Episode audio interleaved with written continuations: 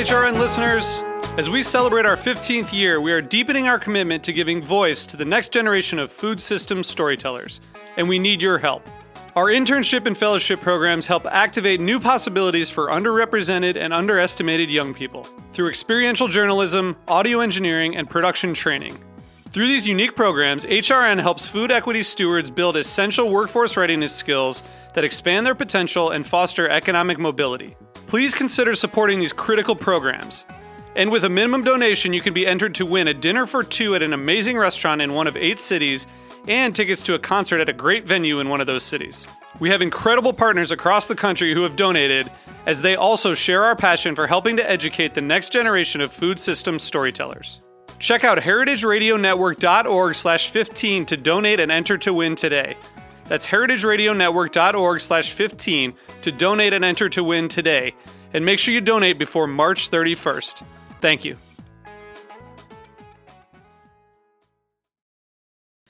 This episode is brought to you by Apeel. Apeel is a plant based protective layer that helps produce last up to twice as long. Learn more at apeel.com.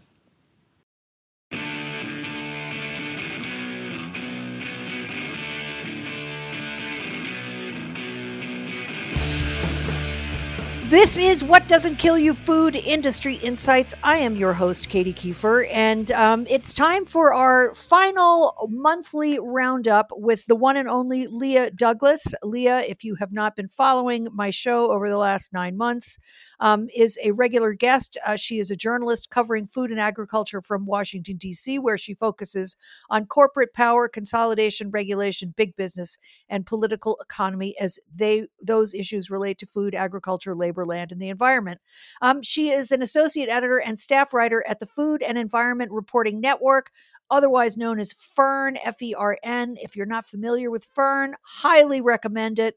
Um, really supply, you know, support this fantastic uh, and very unusual, innovative partnership of um, journalists. It's hard to explain in a short order, but anyway, just go to their website, check it out. Um, Leah was the 2020 recipient of the National Farmers Union Milt Hakel Award for Excellence in Agricultural Reporting. And indeed, that's not the least of her brilliance. Um, and she was also a member of the 2019 2020 cohort of the New Economies Reporting Project Finance Solutions Fellowship.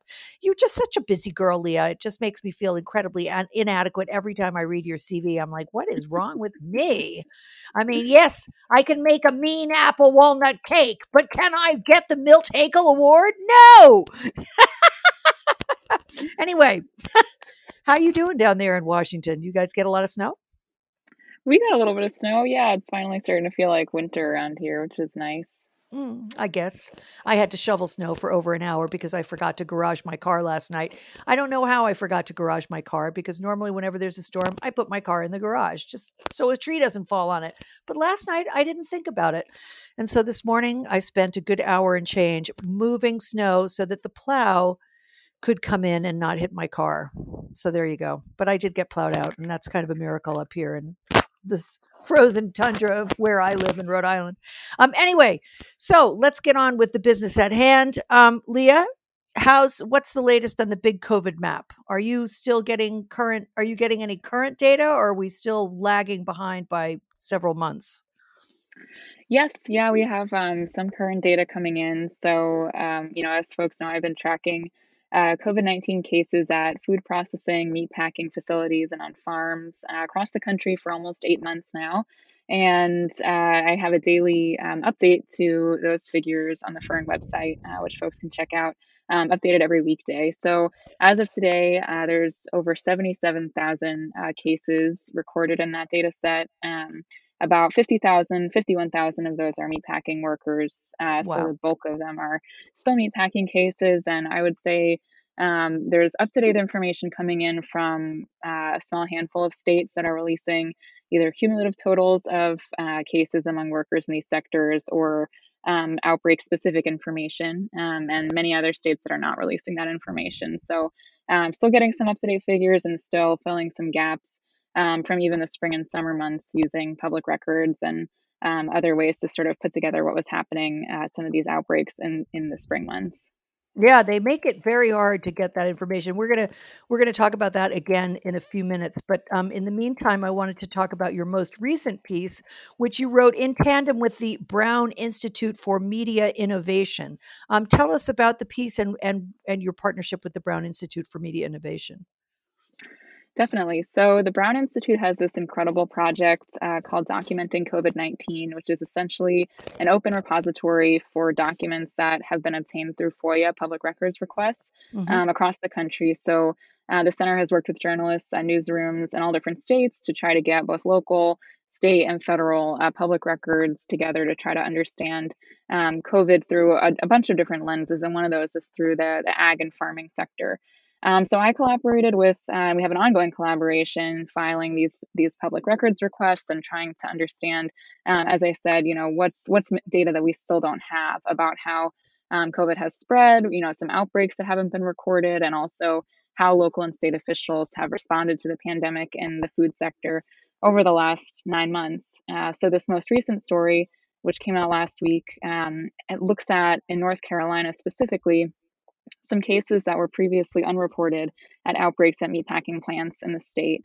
Uh, there's been different approaches that the state of North Carolina has taken to reporting uh, outbreaks at meatpacking plant facilities. In general, the state is releasing cu- cumulative totals of how many outbreaks there have been and how many workers have been sickened. Um, as a result, there's been some blind spots to where specifically there have been outbreaks in the state and exactly how many cases there have been at different points in the pandemic. Um, so our story found uh, that looking at 10 specific uh, meatpacking plants, the case counts of those facilities uh, were actually 75% higher in the spring than has has been reported publicly um, at all in the in the pandemic. Um, there are nearly 2,000 workers sick at these facilities, which are owned by companies like Tyson Foods and Pilgrim's Pride, um, which is about 800 cases more than had ever been reported in the media or by public health officials.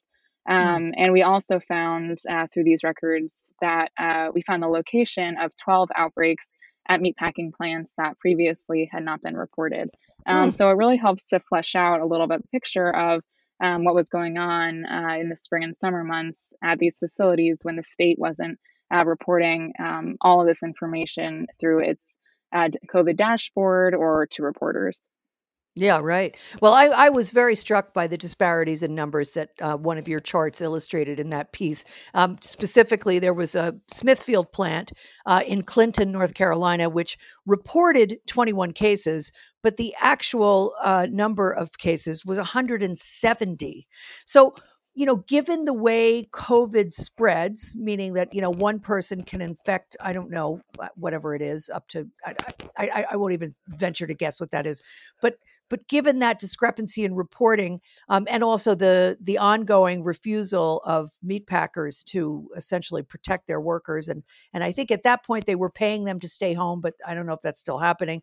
Um, but but what what was the impact on the community health around it? Were you able to um, track any of those numbers by extrapolating from these heightened uh, case numbers that you were able to discover through FOIA? Well, what it definitely tells us is that the community surrounding these facilities didn't have a clear picture and actually has never had a clear picture of exactly how many workers were sick at each of these plants. And to reiterate, you know, the, the documents that we got were a snapshot from one day in June. Um, so presumably the case counts varied from that one day, either before or after that date. Um, sure. And we only have information from that one day that we were able to capture in the records request.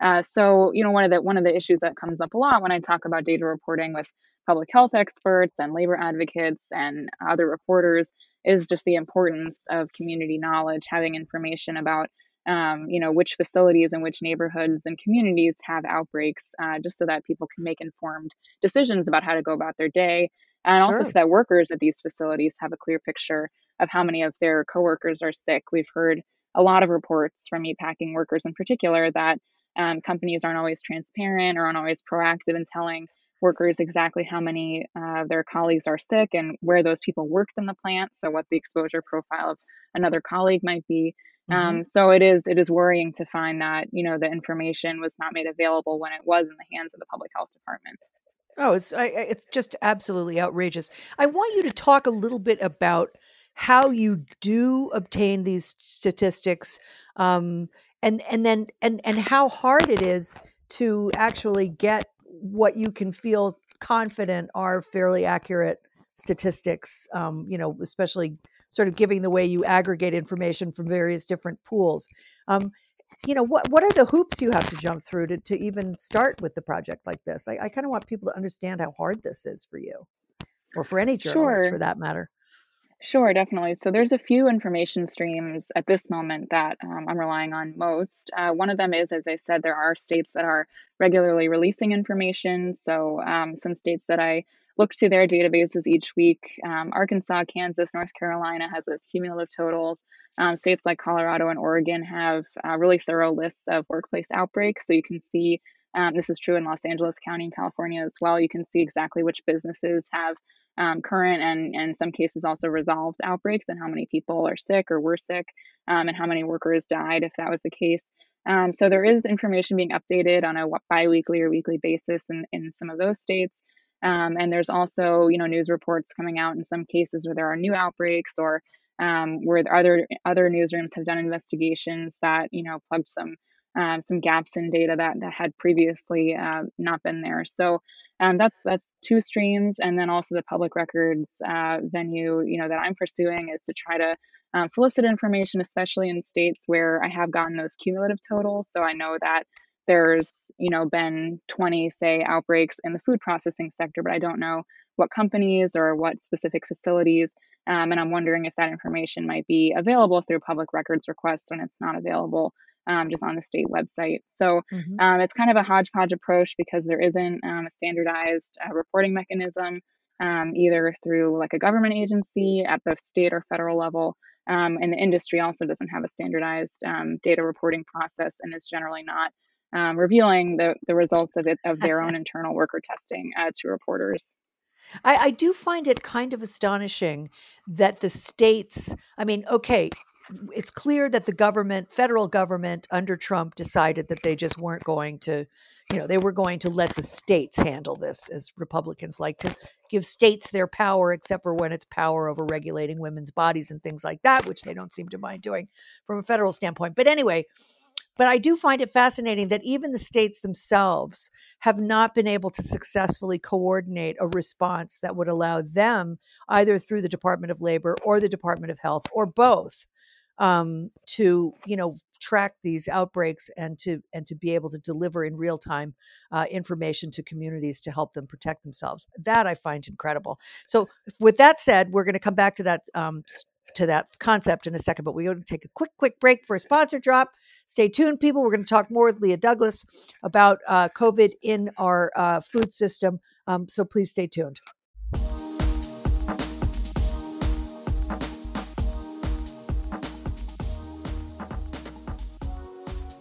This episode is brought to you by Apeel. Here at Heritage Radio Network, we care about reducing waste across our food system, from farms to home kitchens. We know that about half of the produce we grow ends up in the trash. We all want to enjoy produce at peak freshness and reduce the amount that gets thrown away. That's where Apeel comes in. Apeel is a plant based protective layer that helps produce last up to twice as long. It's edible invisible, and imitates how peels naturally protect fruits and vegetables. Because here's the thing less waste doesn't just mean we're throwing less food away, it also means we waste less water, energy, and other resources that go into growing produce. Apeel works with nature to reduce waste across the food system, from the farm to the kitchen. Apeel helps us conserve our precious resources to ensure we have fresh food to meet our growing need. Apeel Food Gone Good. Learn more at apeel.com.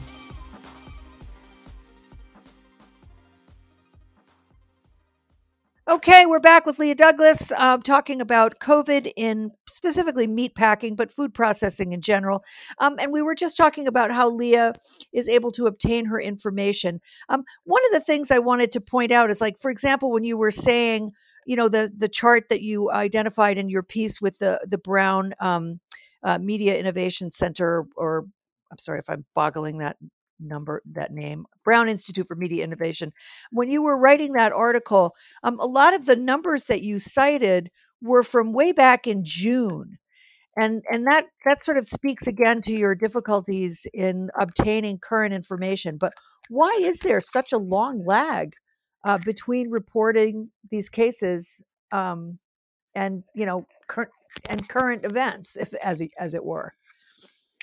Yeah, that's a great question. And in this case of this story, it's because of the nature of public records requests, the requests that we put into the state. Um, you know, had a wide window in terms of um, when we were requesting data from, you know, which dates, and this was the information we got was from June. Uh, the public records request process is, is, in most cases, you know, tends to be delayed. Uh, responses can take, um, you know, months I mean, certainly Evidently. years in some cases. Um, yeah, yeah. But in our case, you know, we have waited for a significant amount of time for most of these, um, for even the responses we have gotten. So that's that's why in this case, um, you know, unfortunately, the data is from June, not from more recently. I mean, we do know that in North Carolina, because the state um, has updated their um, and in the last few months started releasing some more information. We have um, updated figures each week as to how many meatpacking workers are sick. Um, so the state is aggregating that information. Um, over 4,000 meatpacking workers in North Carolina have contracted COVID at over 40 uh, facilities. And now we do have a pretty comprehensive understanding of where all those facilities are, um, in part due to our reporting and in, in, part due to reporting at other newsrooms. Um, so at least we have been able to put together somewhat of a comprehensive list of those facilities, um, but all of those uh, cases are still not uh, linked to facilities. So there's still some holes in that picture. Wow. Yeah, absolutely. Now to go back to the article and and then also an article that was cited in your embedded in your article which I read with great interest. When the North Carolina Department of Health and Human Services announced that they were planning on releasing data on the cases in the various plants, there was quite a bit of drama around that um, with several of the county health directors. Can you describe that sort of exchange between the various parties? You know, one woman was saying, I'm going to release this data, and these other two guys jumped on her and were like, No, you're not. Eh. What was going on there? Yes, so in early May, um, our records, and as you said, prior reporting had also found that um, the state of North Carolina was moving towards um, and actually was planning to begin releasing um, the information that that I said was is currently not being released. That's specific facility names, what county, how many cases, how many deaths. Um, you know, much more akin to what's happening in states like Colorado and Oregon that have a more comprehensive outbreak list. Um, and this, you know, was likely due to requests from worker advocates and uh, media for this information. So the state sure. in, in early May, which is, you know, when really part of the height of the outbreak in the meatpacking sector was going to start reporting that information. And our records request um, drew drew out uh, some email exchanges between state and local health officials. The state side announcing that they were going to begin this, and the local officials generally resisting that. Uh, the justification from local officials was that essentially more detailed reporting would alienate the meat industry, and to the mm-hmm. extent that their local processing plant in their county had cooperated with worker testing or had cooperated with some amount of public reporting, uh, they would be less likely to do so if the state was reporting um, so much information to the public. Uh, so the the state ultimately rolled back its plans to to uh, release all that information. Um, and the prior reporting on how this had had played out uh, found that there was a lot of confusion, um, incomplete information being shared between all parties, and industry pressure also playing a role in the health department's, uh, the state health, department's decision making about whether to release that that comprehensive data. So, so just to be clear about this, what you're saying is that because of influence from the meatpacking industry, people were uh, statewide were placed at greater risk because they didn't want to release information that would have helped protect the communities in which those meatpacking plants are placed. Am I am I understanding that correctly? I would say that you know the the interest of the local officials, as as I read them in these uh, in these emails, was to try to preserve as much of a working relationship with these facilities as possible, these meatpacking facilities, and they perceived that the uh, move towards more information being shared was at odds with the industry cooperating with worker testing and other types of public health measures that they were taking in May when when really there was a, crisis going on um, in all of mm-hmm. these different counties. So again, that's refracted through um, the opinions of local health officials. That's not um, through an industry spokesperson.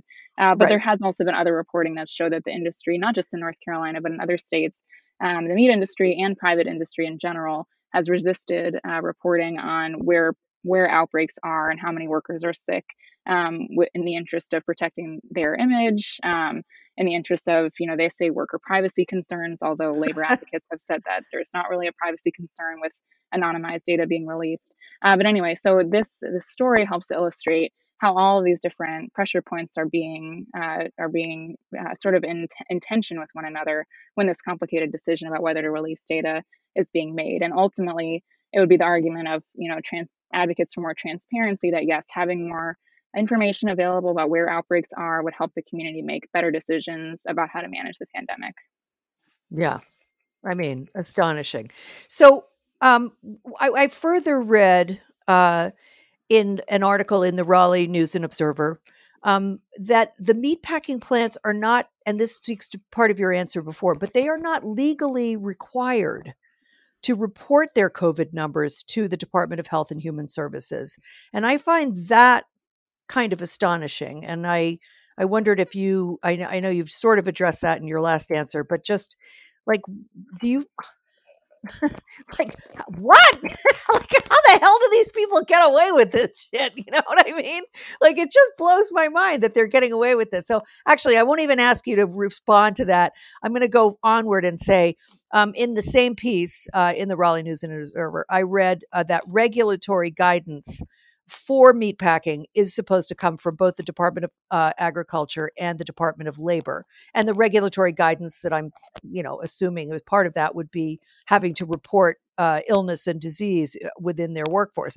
Um, so, what what what role have the Department of Agriculture and the Department of Labor been able to play in ensuring food and worker safety uh, during the pandemic? I mean, are, are they able to mandate the testing, distancing, masking, PPE? Are they conveying any real time numbers of cases and deaths, or are they kind of just sitting back and letting this all play out because it's politically expedient? So this has definitely been a hot a hot button issue throughout the entire pandemic. Is the role of um, Department of Agriculture and specifically the Occupational Safety and Health Administration within mm-hmm. the Department of Labor in regulating what's happening at, at food facilities and particularly in meat packing. Um, early in the pandemic, um, the the Department of Labor and the CDC issued a voluntary guidance for the meatpacking sector for how to protect workers from COVID, and it contains right. a lot of information about how to implement social distancing, masking um, physical barriers, and so on, a range of recommendations.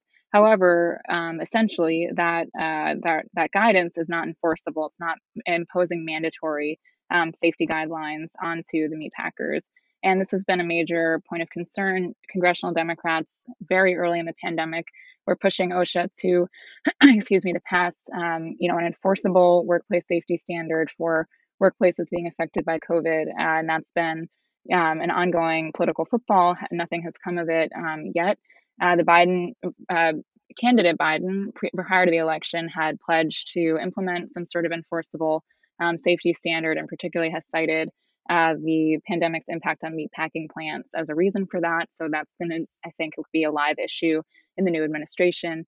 Uh, but to answer your question about um, the data aggregation, not no federal agency is um, publicly releasing any type of aggregated um, data on cases, worker cases, or deaths in, in the food sector. Um, and uh, I am unaware of how what the collaboration is behind the scenes with states. Um, but the only information, the only federal reports that have come out about COVID cases and outbreaks in the food sector has come from the CDC. There was a couple of reports released um, in the summer and fall analyzing a specific three month or four month span in the spring, um, which CDC solicited uh, voluntary reporting from states on outbreaks in the sector in in their um, in their states. So that's the mm-hmm. extent to which I understand the federal government's efforts to collect data in on this issue. And today we learned, I think it was today in the New York Times, uh, there was a report on um, on the fact that the CDC had been subjected to so much uh, political pressure that uh, anytime sort of you know real information was about to be released by the CDC, it was either squashed or downplayed or um, swept under the rug by the uh, Trump administration. I mean, you know, the the when the history books are written about how this was managed in this country, it's it's going to be a breathtaking experience for all of us who are still alive to read that because I can't I can't think of a, a nation that has so abjectly failed to protect uh, its not only its population but also its its you know uh, essential systems like the food system. It's just mind blowing. Um, anyway, sorry, I'm once again editorializing. So, but to pull the scope back for a second, now in a Tyson pork plant in Waterloo, Iowa, uh, a suit was filed on behalf of five workers who have died of COVID. And they were, and it has been alleged that the interpreters uh, employed, because as people may or may not know, many of the workers who work in these uh, meatpacking plants are, um, uh, you know, uh, immigrants uh, who many of whom do not speak English. So they have interpreters, and the interpreters were instructed to lie about the existence of COVID in the plant, something which you alluded to earlier in the show. Um, this, by the way, is the same plant where they were betting on the number of cases and fatalities. Um, presumably, this kind of suit is the suit is the kind of suit that Mitch McConnell is holding up uh, COVID relief package for in order to squelch any accountability on the part of industry. Um, can you comment on how many similar suits are being brought against companies like Tyson, Smithfield, et cetera? Sure. So definitely this issue of corporate immunity is at the, the core of the next stimulus package and uh, being negotiated uh, right now um, at the end of uh, this Mhm. week and into next week. So uh, we could potentially see some resolution in one way or another on this um, very soon. But it's been an ongoing issue in the negotiations around the the most uh, this current COVID relief package that um, congressional Democrats have been opposed to a provision pushed by and supported by Mitch McConnell um, to provide immunity to corporations from lawsuits around particularly workplace exposure to COVID, which would dramatically affect uh, the meatpacking and food processing sector, where we know uh, tens of thousands of workers have been sickened um, in the workplace. And so this is the type of lawsuit uh, that uh, would presumably be uh, within, um, you know, under the protection of this type of broad immunity. Um, I can't, I can't uh, say that I have a knowledge of specifically how many similar suits are being brought, but there are definitely, there is definitely a lot of litigation going on to test, um, you know, how much corporations can be held, held accountable for workplace exposure to COVID, and there's different uh, types of approaches being taken. Um, so that is going to be, um, if not an issue that is uh, resolved before the holidays, something that in the new year will continue to be, um, I think, something to closely watch in the sector. Um, and to loop back on the the Tyson plant in Waterloo, just a news um, update. Yesterday, we learned that um, there was an, the investigation into the, the managers who were allegedly betting on um, how many workers would contract COVID. Um, Right. Tyson did report that they fired uh, seven managers as a result of that investigation. So, um, just in case folks were were wondering what happened there. Yeah. Yeah. yeah. So what? You know what I mean? It's like uh, Temple Grandin always says that it it's from the top down. You know, it's so it's uh, clearly they made, you know, sure they scapegoated a bunch of these managers, but that corporate culture comes from the top. And I don't, you know, this particular plant may have been unlucky enough to get caught, but I'm willing to bet that there are many other plants with very similar profiles where very similar betting pools or other types of i don't know what to call them uh you know speculation on on how many of their unfortunate uh illegal aliens uh are going to be sickened and die from this disease. Because let's remember that meat packing and food processing in general but meat packing especially loves to employ people who are not documented because when they are not documented, they don't exist legally. And that means that they can be abused in any kind of way. Uh, including not being allowed to go to the bathroom, uh, you know, not being allowed to take time off when they're sick. Um, and this is pre COVID, folks. This isn't just for now, this is forever and why the meatpacking industry uh, is deserving of so much scrutiny and so much more regulation than they have heretofore been uh, subjected to. I want to go back one, to one thing that we were talking about with OSHA, you know, Occupational Safety and Hazard Administration, um, which has been basically AWOL throughout the COVID pandemic. Um, but one of the things that we should um, acknowledge here, in terms of like whether or not departments of labor have uh, issued these voluntary guidances, I want to say two things about that. First of all, voluntary guidances mean absolutely nothing. They are nothing but lip service uh, to assuage the hand wringing, uh, quote unquote, libtards. Um, but but also um, they're not at the same time that OSHA is mandate is suggesting that they follow these guidances. The meat packers themselves are actually speeding up their lines, right? Did you have you reported at all on that, Leah? The fact that there's so many waivers have been granted to increase line speeds in poultry and pork that it's now like kind of you know the norm rather than the exception. Yeah, I so I did do an investigation a few months ago looking at line speed waivers specifically as they relate to COVID outbreaks. And Mm-hmm. um, at the time, um, you know, it's worth mentioning that only a few of the handful of uh, waivers that have been issued were issued during the pandemic. Uh, and shortly thereafter, USDA uh, paused the line waiver program. There has been um, USDA pursued some additional rulemaking around increasing line speeds uh, that um, has not hasn't been uh, formalized and uh, you know may not be before the end of this administration. Um, but at the time, I found that um, w- at plants that had received those waivers uh, to raise their line speeds, which you know we don't, it would be impossible to know for sure whether they have or not from a, a reporting perspective, but uh, they have received the waiver to.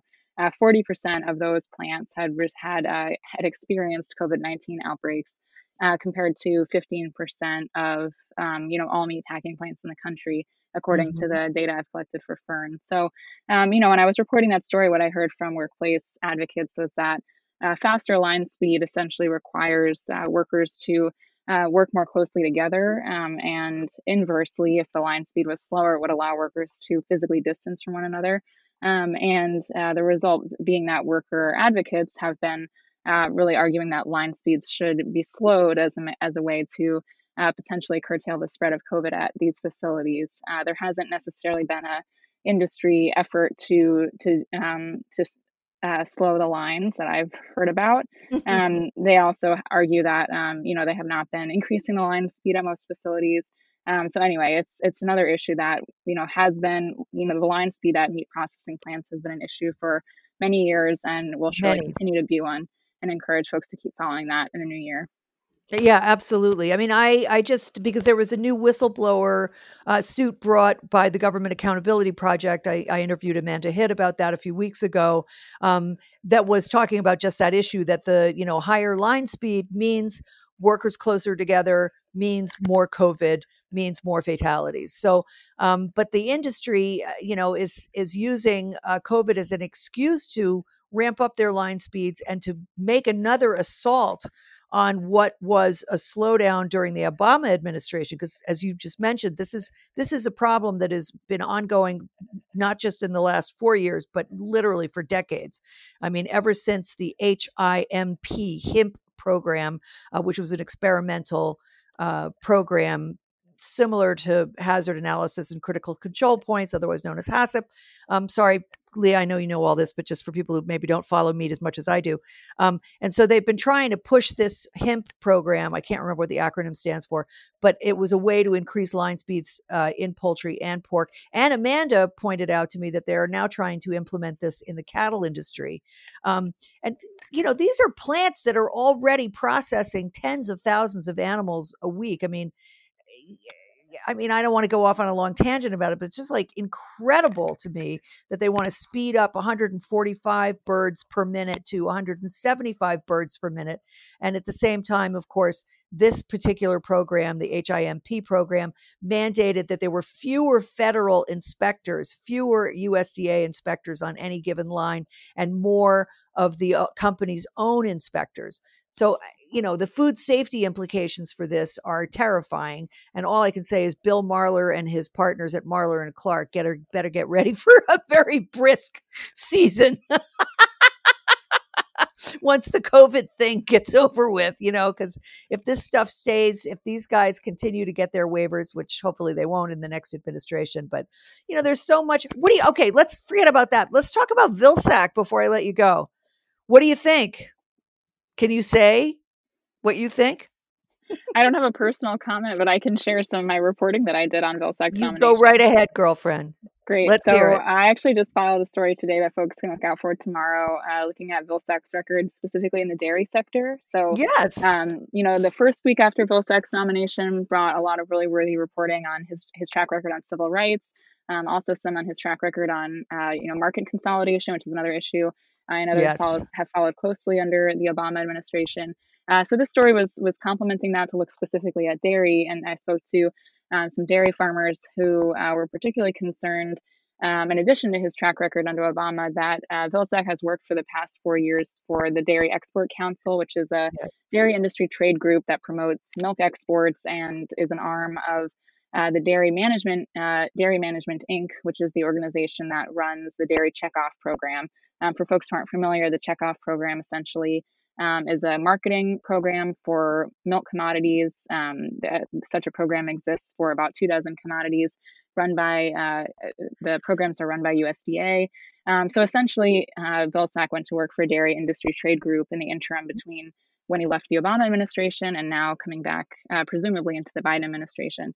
Uh, so it'll, it'll be interesting uh, to see how that plays with uh, farmers. Some of the responses I got were pretty concerned. Um, under Vilsack, uh, a lot of farmers were disappointed that more action wasn't taken to really reform uh, what they see as major issues in the dairy sector, particularly overproduction and low domestic milk prices. We know that the number of dairy farms has been consistently falling very dramatically in the US and uh, has not particularly slowed, didn't particularly slow under Obama and hasn't since. Um, so there's some hope that in the new administration, um, you know, the certainly folks are committed to petitioning Vilsack around some of the same issues, uh, but there is concern that, uh, you know, in addition to um, what's perceived to be a poor record on civil rights and other issues that, um, you know, smaller farmers, independent farmers, um, and uh, you know, broader coalition of uh, rural progressives really care about uh, that, you know, the dairy record uh, might be a concern as well. Yes. Well, I I certainly I'm not a fan. And I'm not going to lie. I mean, when he came out of the gate with Kathleen Merrigan and they were all about know your farmer, know your food, I think we all thought, oh, great. You know, somebody's actually going to start addressing some of the systemic problems uh, in our agricultural sector. And as it turned out, Vilsack was just a tool for agribusiness. And I don't see anything changing. The only good thing about Vilsack is that the guy actually knows how to run the department. Um, you know he's he's going to be up to speed fast and he'll be able to do you know hopefully the right thing uh, this time around uh, in a faster at a faster pace than somebody who was just starting from scratch and didn't know what the agency was capable of or what it was supposed to be in charge of. So i mean that's experience is about the only thing that recommends uh, tom vilsack in my mind but um, you know we'll hope for the best Anyway, Leah, I guess I'll let you go after that. Thank you. I just want to thank you so, so much for being a regular guest on the show this year. It's been a joy and a delight. Thanks Uh, even though It's really been great to join you. I wish you all the happiness in the coming year, and we'll be talking in January. Have yourself a rack and frack and good holiday season there, girlfriend. Thanks, Katy. Have a good one. okay, so long for now.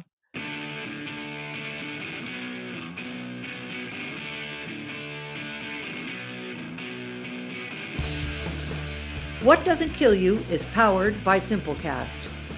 Thanks for listening to Heritage Radio Network, food radio supported by you.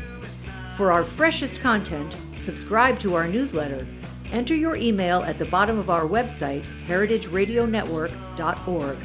Connect with us on Instagram and Twitter at heritage underscore radio. You can also find us at facebook.com slash heritage radio network. Heritage Radio Network is a nonprofit organization driving conversations to make the world a better, fairer, more delicious place. And we couldn't do it without support from listeners like you. Want to be a part of the food world's most innovative community? Subscribe to the shows you like, tell your friends, and please join the HRN family by becoming a member. Just click on the beating heart at the top right of our homepage. Thanks for listening.